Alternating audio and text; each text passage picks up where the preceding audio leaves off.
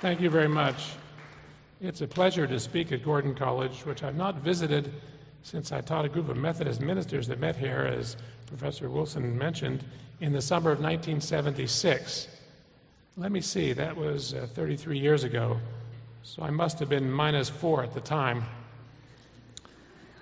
I thank all those also who have made this occasion possible, but especially Professor Wilson, who has done so much for the cause of Jewish Christian relations over the years.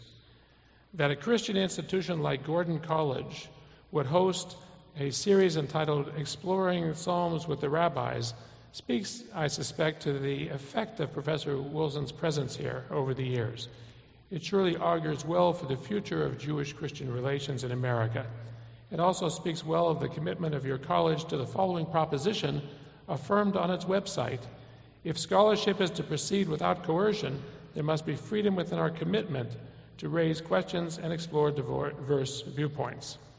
So I'll be speaking today about that uh, psalm, the ninth verse of which is labeled by the Boston Globe one of the ten worst uh, biblical passages. And uh, I hope you won't think it's one of the ten worst biblical scholars that's been chosen to address that. The psalm about which Professor Wilson has asked me to speak this morning is one of the most uh, beautiful, but as I just said, also, and he just said, uh, most problematic. On the screen, you see the text as the new translation of the Jewish Publication Society renders it, and as we just read it.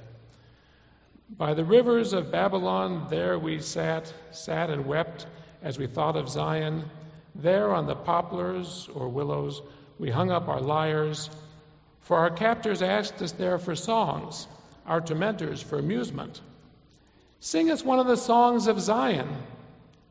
How can we sing a song of the Lord on alien soil? If I forget you, O Jerusalem, let my right hand wither. Let my tongue stick to its palate if I cease to think of you. If I do not keep Jerusalem in memory, even at my happiest hour. Remember, O Lord, against the Edomites the day of Jerusalem's fall, how they cried, Strip her, strip her to her very foundations. Fair Babylon, you predator, a blessing on him who repays you in kind what you have inflicted on us. A blessing on him who seizes your babies and dashes them against the rocks. One of the most astute scholars of the Hebrew Bible or Old Testament of our generation, or at least mine, Richard Clifford, puts it well.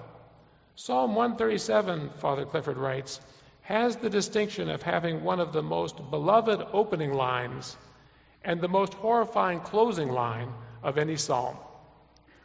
As I see it, my job this morning is to account for both the beloved opening and the horrifying closing, showing how they really are not so far apart as one might at first think. By the time I've reached my own closing, I am sure that I shall not have made the end of Psalm 137 beloved, but perhaps I can make it less horrifying, or at least, excuse me, more understandable. The first step is to explain the historical background. The poem describes those whom the Babylonians deported from the land of Israel after they conquered it in 587 BCE. To the minds of the exiles themselves, at least as reflected in this psalm, the catastrophes of that year were twofold. The first was the loss of the promised land itself, the deportation of the exiles from the country that Jewish tradition would come to call Eretz Yisrael, the land of Israel, over to Babylonia, by whose rivers or irrigation canals they now find themselves. The second momentous event was the burning of the house of the Lord, the Beit Hashem, the temple atop Mount Zion, which was thought to serve as the cosmic capital and the only site to which offerings to God might legitimately be brought. To this day, Jews continue to commemorate both events, and one cannot understand either Psalm 137 or the subsequent tradition of Rabbinic Judaism adequately without exploring the question of why the loss of the land and temple was thought to be so catastrophic, and why, to state the same point another way, the traditional Jewish vision of redemption involves the restoration of both of them. Neither the God of Israel nor the people of Israel, in their degradation or in their glory, can be understood without considerable focus on the land of Israel and the temple city of Jerusalem. The loss of these things was thus more than a political defeat. Much more painful is the fact that it, that it threw the reliability of God and his promises into doubt. The savagery of the Babylonian assault on Jerusalem in the summer of 587 or maybe 586 surely added to the anguish of the defeated Judahites. Kings and, and, Jeremiah speak of a siege that began on the 10th day of the 10th month, causing a famine that had become acute six months later. To this day, the 10th day of the 10th month, known as Asara B'Tevet, is a fast day in the Jewish calendar. It falls in late December or January. Of course, the most important day of mourning in the Jewish liturgical year is Tisha B'Av, the ninth of Av, the fast day that falls in midsummer. As for the king himself, Zedekiah, the last king of Judah, here is the description in Kings. then the wall of the city was breached. All the soldiers left the city by night through the gate between the double walls, which is near the king's garden. The Chaldeans were all around the city, and the king set out for the Arava, down to the south of Jerusalem. But the Chaldean troops pursued the king, Chaldean meaning Babylonian troops, pursued the king, and they overtook him in the steppes of Jericho as his entire force left him and scattered. They captured the king and brought him before the king of Babylon at Rivlah, and they put him on trial. They slaughtered Zedekiah's sons before his eyes. Then Zedekiah's eyes were put out. He was chained in bronze fetters, and he was brought to Babylon. That's from 2 Kings 25.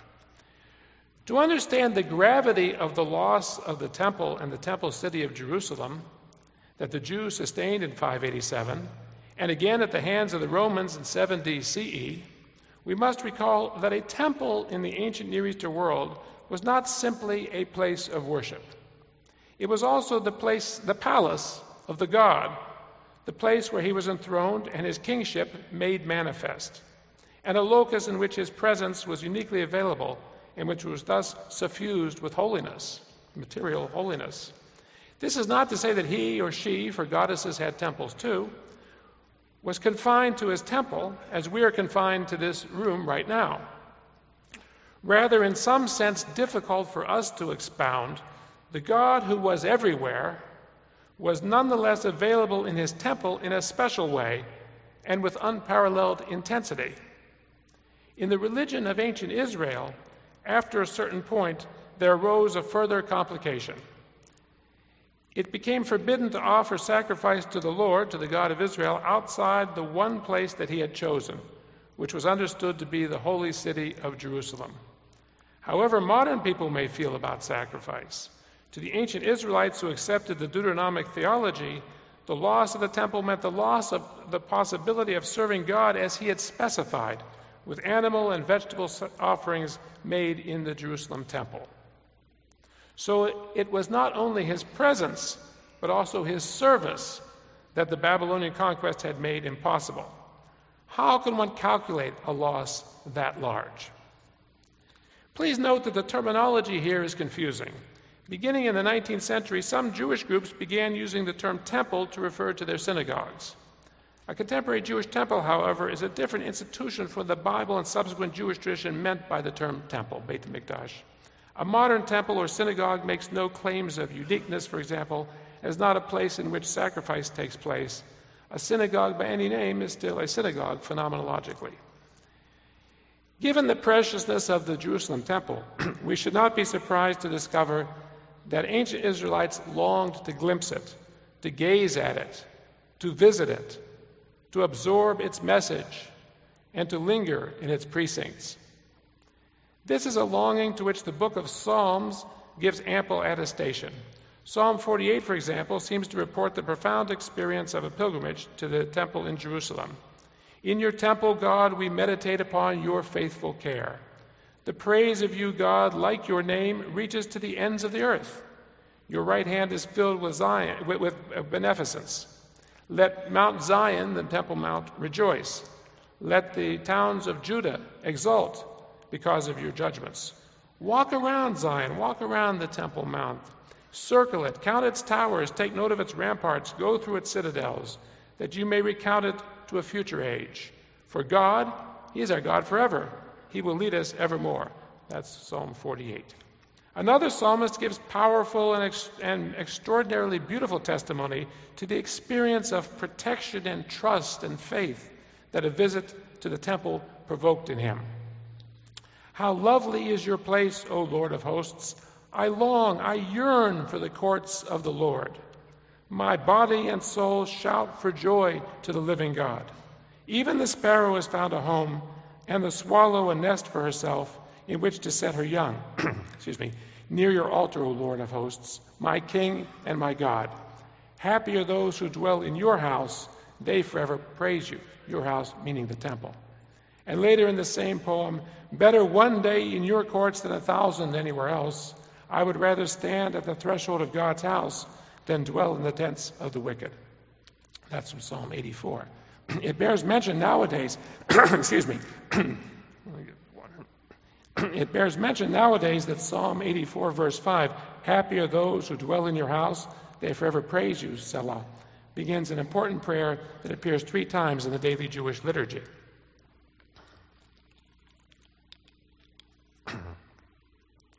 it was probably poems like these that the captors of the exiles taunted them to sing in Psalm 137.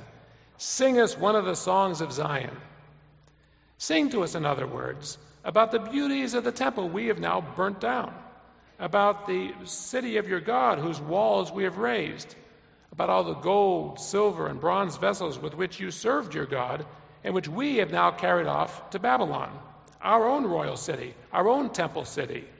And most of all, sing to us about the protection the God enthroned in your temple offers you, the great trust and happiness you experience in his presence. Admit, in other words, that your faith and trust were misplaced and recognize the theological implications of your defeat. The next verse, How can we sing a song of the Lord on alien soil? may be addressed to the sadistic Babylonians, but I think it is better read as the thought that the Jewish exiles expressed among themselves. It is hard to imagine that they could have refused the demand of their captors. They could have refused the demand of their captors. The words alien soil, admat nechar in Hebrew, highlight a dimension of the captive's plight that requires comment. What exactly is the status of these Jews in Babylonia?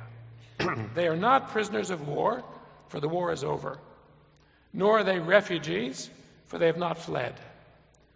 Rather, they have been captured and deported, to all appearances, with no hope of return. They are therefore not immigrants like most of the people who have come to the United States from Europe, Asia, and elsewhere in the New World over the centuries, for they have not come willingly. Perhaps the closest analogy familiar to us would be with those who were sold into slavery in Africa and shipped to the Western Hemisphere against their will. Imagine that on top of all the indignities and hardships that these African slaves faced, they also had to deal with masters who taunted them with the memory of the glories of the land they had left and would never see again. Sing to us about Africa. Tell us about its beautiful landscapes, mighty kingdoms, and great cities. the analogy with the African slaves raises an interesting question. Eventually, the Africans became African Americans, they lost their native African languages and their native religions and came to speak only English and to convert to Christianity. To be sure, their English had a special flavor, as did their Christianity, which was hardly simply a reproduction of the faith of their owners.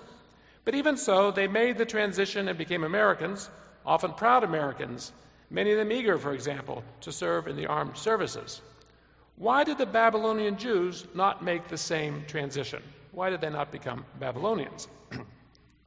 well, probably some did. Probably some forgot Zion and Jerusalem, ceased to practice the religion of Israel, and gradually lost their native Hebrew, replacing it with the Aramaic or Akkadian of their Gentile neighbors. Aramaic was later to become a major Jewish language, even for, most, even for the most religious Jews. But the author of Psalm 137 is emphatically not of their camp he finds Babylonian soil alien and solemnly swears never to forget Jerusalem. We've already explored one reason for this the special status of Zion and Jerusalem in Israelite theology. This religious dimension makes the yearning for those places something infinitely higher, more serious and enduring than simply the longing of another ethnic group for its idealized homeland. But the term alien soil reminds us that the homeland in question was more than just the capital city that the Babylonians had destroyed in 587 BCE. It was, in fact, the whole promised land, the Holy Land, the whole land of Israel, not just Jerusalem. That the sins of the people of Israel might cause them to lose the land of Israel is an eventuality that the Hebrew Bible, especially its Deuteronomic tradition, contemplates. Israel's tender, t- tenure in the land is thus conditional. It depends upon obedience to the commandments. But contrary to what often he- one, often hears, this is not the whole story. The other side appears in the unconditional covenantal promise to give the land to their progeny, the God who had sworn to the patriarchs of Israel Abraham, Isaac, and Jacob. And Deuteronomy 2, for all its language of conditionality, we read that even when Israel's idolatry will cause them to be expelled from the land, God will give them another chance. He will not fail you, nor will he let you perish. He will not forget the covenant which he made on oath with your fathers. Deuteronomy 4:31. For those who had faith in the God of this covenant, exile in Babylonia was not the end of the story. The possibility of return remained alive. Return to God and return to the land of Israel. In Psalm 5, the psalmist takes an oath of his own. If I forget you, O Jerusalem, let my right hand wither, let my tongue stick to my palate. If I cease to think of you, if I do not keep Jerusalem in memory, even at my happiest hour. it is not enough that God remembers his promises. The human community must remember them as well. Hard though that be when Jerusalem or Zion, once the joy of all of the earth, as another psalm calls it, is in ruins, and when the community that loved it is now in captivity, hundreds of miles away, and in, and in danger of losing its identity. Perhaps a better translation of the last two verses is If I do not place Jerusalem above my greatest joy. It is interesting that the psalmist does not deny that joy is possible for him, even in that dire situation. But he pledges that he will not allow whatever personal joys he experiences to eclipse the memory of the holy city. So much for the depth of his own commitment. But what keeps an affirmation like his alive over the centuries? Why today, more than two and a half millennia after Psalm 137 was written, are there still Jews all over the world for whom Jerusalem and its well being are central passions? A major part of the answer lies in the way Judaism anchors its affirmations of faith into its practices assuring that when the practice is done, the affirmation is made and thus not forgotten. to give a specific example, note that the last act of the traditional wedding service is the groom shattering a glass with his foot in memory of the destruction of the temple. Some have the custom of actually reciting 137, 5 through 6 beforehand. What could be a greater moment of joy than one's wedding? Put your hand down, that wasn't a real question. Uh, yet the destruction of the, of the uh, temple and its city is not forgotten even in this happiest of hours. Generation after generation, the Jewish community enacts the psalmist's oath. In a Targum, that is an Aramaic translation of the Hebrew Bible, we find a different understanding of verses 5 through 6. It is not the psalmist here who is vowing never to forget Jerusalem, it is God According to, the, to this Targum, a bat kol, a heavenly voice, relays God's response to the exiles in their agony. More specifically, he answers their question how can we sing a song of the Lord on alien soil? By swearing that he will never forget Jerusalem or allow any of his own joys, God's own joys, to eclipse the memory of the holy city. This is not the plain sense, of course, but both Judaism and Christianity employ biblical passages in ways that are more imaginative and creative than plain sense exegesis can accommodate. And why did that question, how can we sing a song of the Lord on alien soil, provoke, in this reading, provoke God to reaffirm his own commitment to Jerusalem? Here, the Targum tells us that the Levites, the hereditary temple singers, had bitten off their thumbs, thus rendering that question rhetorical. The fuller version of this tradition is developed at length in a collection of rabbinic midrash, that is, imaginative interpretations and expansions of biblical passages produced by the authorities in the Talmud or their successors. This is text B on the screen. Nebuchadnezzar, the Babylonian emperor who sacked Jerusalem and instigated the exile, asked, Why do you sit weeping? And he called to the tribe of Levi, the temple singers, and said to them, Get ready. While we eat and drink, I want you to stand and strike your harps before me as you struck them in your temple before your God. Do before me what you would have done before God in your temple. The Levites looked at one another and said, Is it not enough of a torment for us that by our sins we destroyed his temple? Our sins brought about this destruction. Must we now strike our harps for this dwarf? Not meant positively, I think there's a pejorative uh, touch there. Thereupon they all stood up with one, and with one accord hung their harps upon the willows by the river, or in your translation, the poplars, and then putting their thumbs into their mouths with extraordinary willpower, they either mangled their thumbs or bit them off.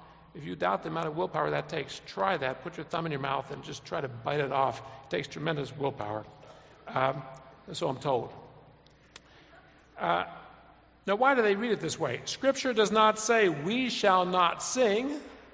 Lo nashir doesn't say that. It says, But how can we sing? Ech nashir. How can we sing? Then the Le- Levites showed the Babylonians their fingers and said, Do you know, O Nebuchadnezzar, that in wearing manacles as strong as iron is, our fingers were mangled? Look, how can we sing? By enslaving us in these manacles, and so you, you, you, you've uh, warped our fingers, our thumbs. We can't. How can we possibly sing? Thereupon the Holy One, blessed be He, said, You showed extraordinary willpower when you mangled your thumbs. As you live the answers to Jeremiah's and Zion's questions concerning my forsaking and my forgetting, because both in the book of Jeremiah and again in, in the book of Lamentations, we read, and in uh, Isaiah, we read of questions to God. Why? How could you forget? How could you? How could you do this? Uh, questions, uh, answers to Jeremiah's and Zion's questions concerning my forsaking and my forgetting, answers which I did not give to you I, I now give to you, in the words of Scripture, if I forget you, O Jerusalem, let my right hand wither. Nay, more, because you showed such extraordinary willpower in what you did to the thumbs of your right hands, I too say, if I forget you, O Jerusalem, let my right hand wither. In other words, it's God who makes those affirmations in response to the refusal of the Levite singers, the Levitical singers, to uh, uh, uh, oblige their Babylonian tormentors, specifically uh, Nebuchadnezzar.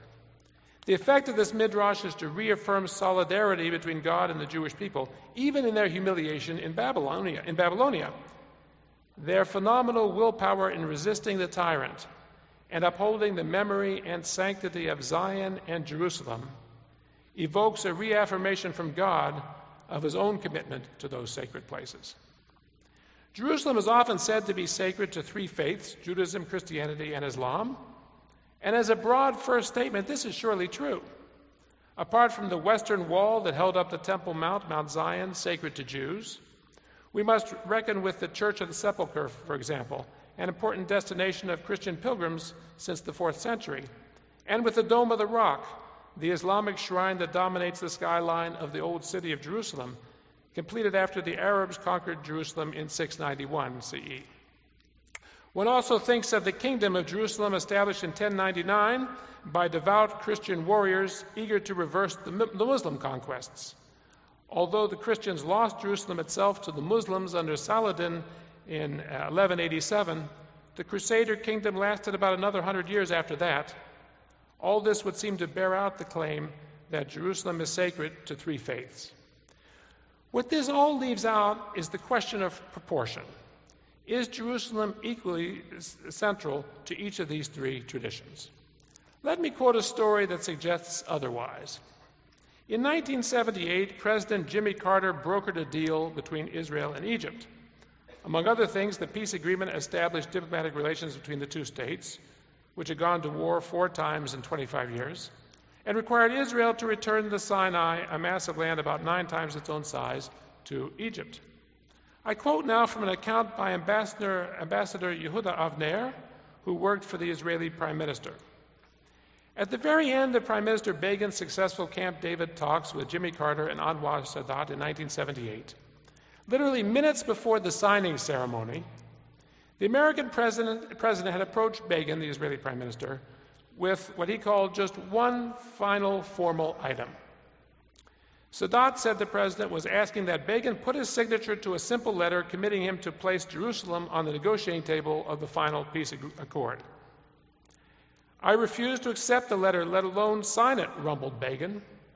If I forgot thee, O Jerusalem, let my right hand forget its cunning, said Begin to the President of the United States, and may my tongue cleave to my mouth. He was quoting from another translation of Psalm 137, 5 through 6. This brought an admonishment of the British Foreign Secretary, Lord Carrington, telling him in so many words to mind his own business, and saying Carrington should open his Bible and read the first book of Kings, chapter 2, verse 11, where you will find that King David moved his capital from Hebron, where he had reigned for seven years, to Jerusalem, where he ruled for another 33 years. And this at a time, 3,000 years ago, when the civilized world had never heard of London. A little stach to Lord Carrington there. Uh, Jerusalem is an epic. It is the wellspring of a civilization. This is, this is what uh, apparently uh, Begin said. Jerusalem is an epic. It is a well, the wellspring of a civilization. Without Jerusalem, civilization, the spiritual history of the world would be stagnant. To us, Jerusalem is family. Has anyone heard of a daughter or a son of a Saladin ever fasting each year in memory of ancient Jerusalem's anguish? Not a one. Has anyone ever heard of a son of a crusader who breaks a glass at his wedding ceremony in memory of ancient Jerusalem's torment? Not a one. How could you not? How could you have heard when throughout its 3,000 year history, Jerusalem has been capital to no one but the Jews? How, how could you not have heard when throughout its 3,000 year history, Jerusalem has been capital to no one but the Jews? So it was, so it is, so it shall ever be, in the words of Menachem Begin. Please note that I did not cite this in order to argue for the practical political point that it makes. The idea of a simple one to one correspondence between scriptural and other traditional religious claims and the demands of complex political issues is simplistic, in the best of cases. In the Jewish tradition, an enormous amount of authoritative literature mediates between the biblical texts and any contemporary application. Jews cannot authentically engage in the familiar American practice of simply citing biblical verses in support of a particular policy, left wing, right wing, or whatever as if doing so resolved the issue for either the secular state or religious people within it. The rabbis of Talmudic times give enormous weight to human interpretation and are exceedingly careful in how they derive practical norms from scriptural texts. One of the direst mistakes one can make about Judaism is to assume that its Bible can be approached without any regard for the authoritative interpretations of rabbinic tradition. Unfortunately, that mistake is as common as it is dire. As for the contemporary issue of Jerusalem, I personally can imagine that with goodwill on both sides, a disposition could theoretically be made in which some parts of the city are under Palestinian Arab sovereignty and without a physical re- redivision of the city or denying any group access to its holy sites. A vastly more territory is now defined as Jerusalem than the city ever occupied in antiquity. My point in citing Prime Minister Begin's response, rather, is that in drawing uh, in asking the question of what uh, descendant of crusaders or their Muslim antagonists ever fasted in memory of uh, ancient Jerusalem's anguish or broke a glass in memory of ancient Jerusalem's torment, he suggests there is something in Judaism that calls into, into deep question the familiar notion that the city is sacred to three faiths, with the implication to the same degree and with the same consequences for the identity of each group. I said at the outset that I would uh, try to deal with what Father Clifford calls the most horrifying closing line of any psalm. I better take a drink before I do that. And think fast. The end of the psalm reads like this, you will recall. Remember, O Lord, against the Edomites the day of Jerusalem's fall, how they cried, Stripper, stripper to her very foundations. Fair Babylon, you predator, a blessing on him who repays you in kind, a bless, uh, uh, what you have inflicted on us, a blessing on him who seizes your babies and dashes them against the rocks. The uh, anger against the Edomites in verse 8 has to do with their having joined the Babylonians in the attack on Jerusalem. This is all the more outrageous and all the more painful if we recall the tradition that the Edomites are descended from Esau, the twin brother of Jacob or Israel. It is hard to imagine a greater, scene of, uh, a greater sense of being alone and abandoned than the moment when one's twin joins in the attack. But what about verse 9, that most horrifying closing line of any psalm, that, that contestant to be one of the top 10 uh, Uh, bad biblical verses? What makes it especially horrifying to us is the fact that it calls for the violent death of innocent babies. The curse, however, is not directed at the babies, it is directed at their mother, the predator Babylon, personified as a woman. When this, what the psalmist wishes on the sadistic oppressor of his people and destroyer of his city is the worst fate he can imagine for a woman to witness helplessly the violent death of her own infants. Note the symmetry between the fate wished upon Babylon and the fate that the Babylonians inflicted upon the last king of Zedekiah, whose sons they slaughtered before his very eyes, then going on to blind him. In the Jewish tradition, we find discomfort with the closing lines of this psalm not surprisingly, along with efforts to address it through creative interpretation.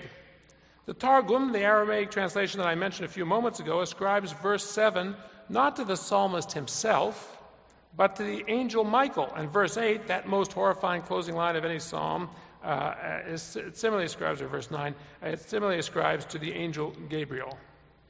The effect of this is to take the exaction of retribution against the Edomites and Babylonians out of ordinary human events and to ascribe it to divine intervention.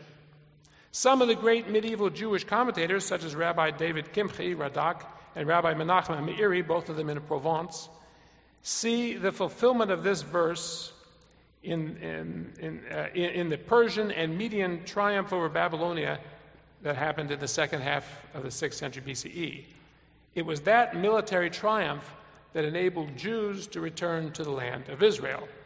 So this is not, uh, this is, this is uh, seen as uh, part of a general providential course of events in which God is engineering the downfall of Babylonia, which in fact did happen uh, around 539 BCE. One can, of course, hope and pray that a regime like that of Babylonia would change for the better on its own without the need for violence against it. It is my sad duty to point out that this very seldom, if ever, happens. The more usual course by which a violent and oppressive regime falls involves armed assaults upon it. That is what brought down the Confederacy and slavery with it in our own country, and what brought down Hitler's Third Reich in Germany, for example. When do contemporary Jews recite Psalm 137? Well, since most contemporary Jews are quite secular and quite illiterate about the details of the Jewish tradition, the easy answer is never. Among those who observe traditional Jewish customs, however, our psalm is recited at the beginning of the grace after meals on weekdays. That is, if a Jew has eaten bread on a day that is not a Sabbath, new moon, or festival, or a wedding or other celebration, he or she may have the custom of reciting our sad poem at the end of the meal. If, however, the day is a Sabbath, new moon, new moon that was the first day of the month, uh, festival, or other joyous celebration, then another psalm is recited instead, is recited instead Psalm 126, which reads as follows. This is text C uh, on the overhead. a song of ascents when the Lord restores the fortunes of Zion. We see it as in a dream. Our mouths shall be filled with laughter, our tongues with uh, songs of joy.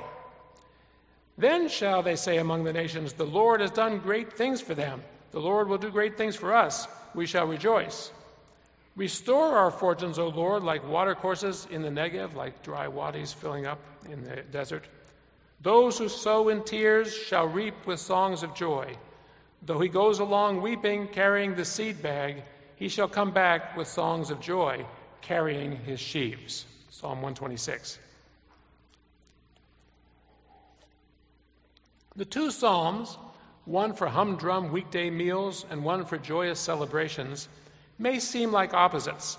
The first describing the agony and humiliation of exile, the second, the joy of return and restoration. But in a deeper sense, the two Psalms, like the two experiences and the two historical moments they portray, are profoundly interconnected. Thank you very much.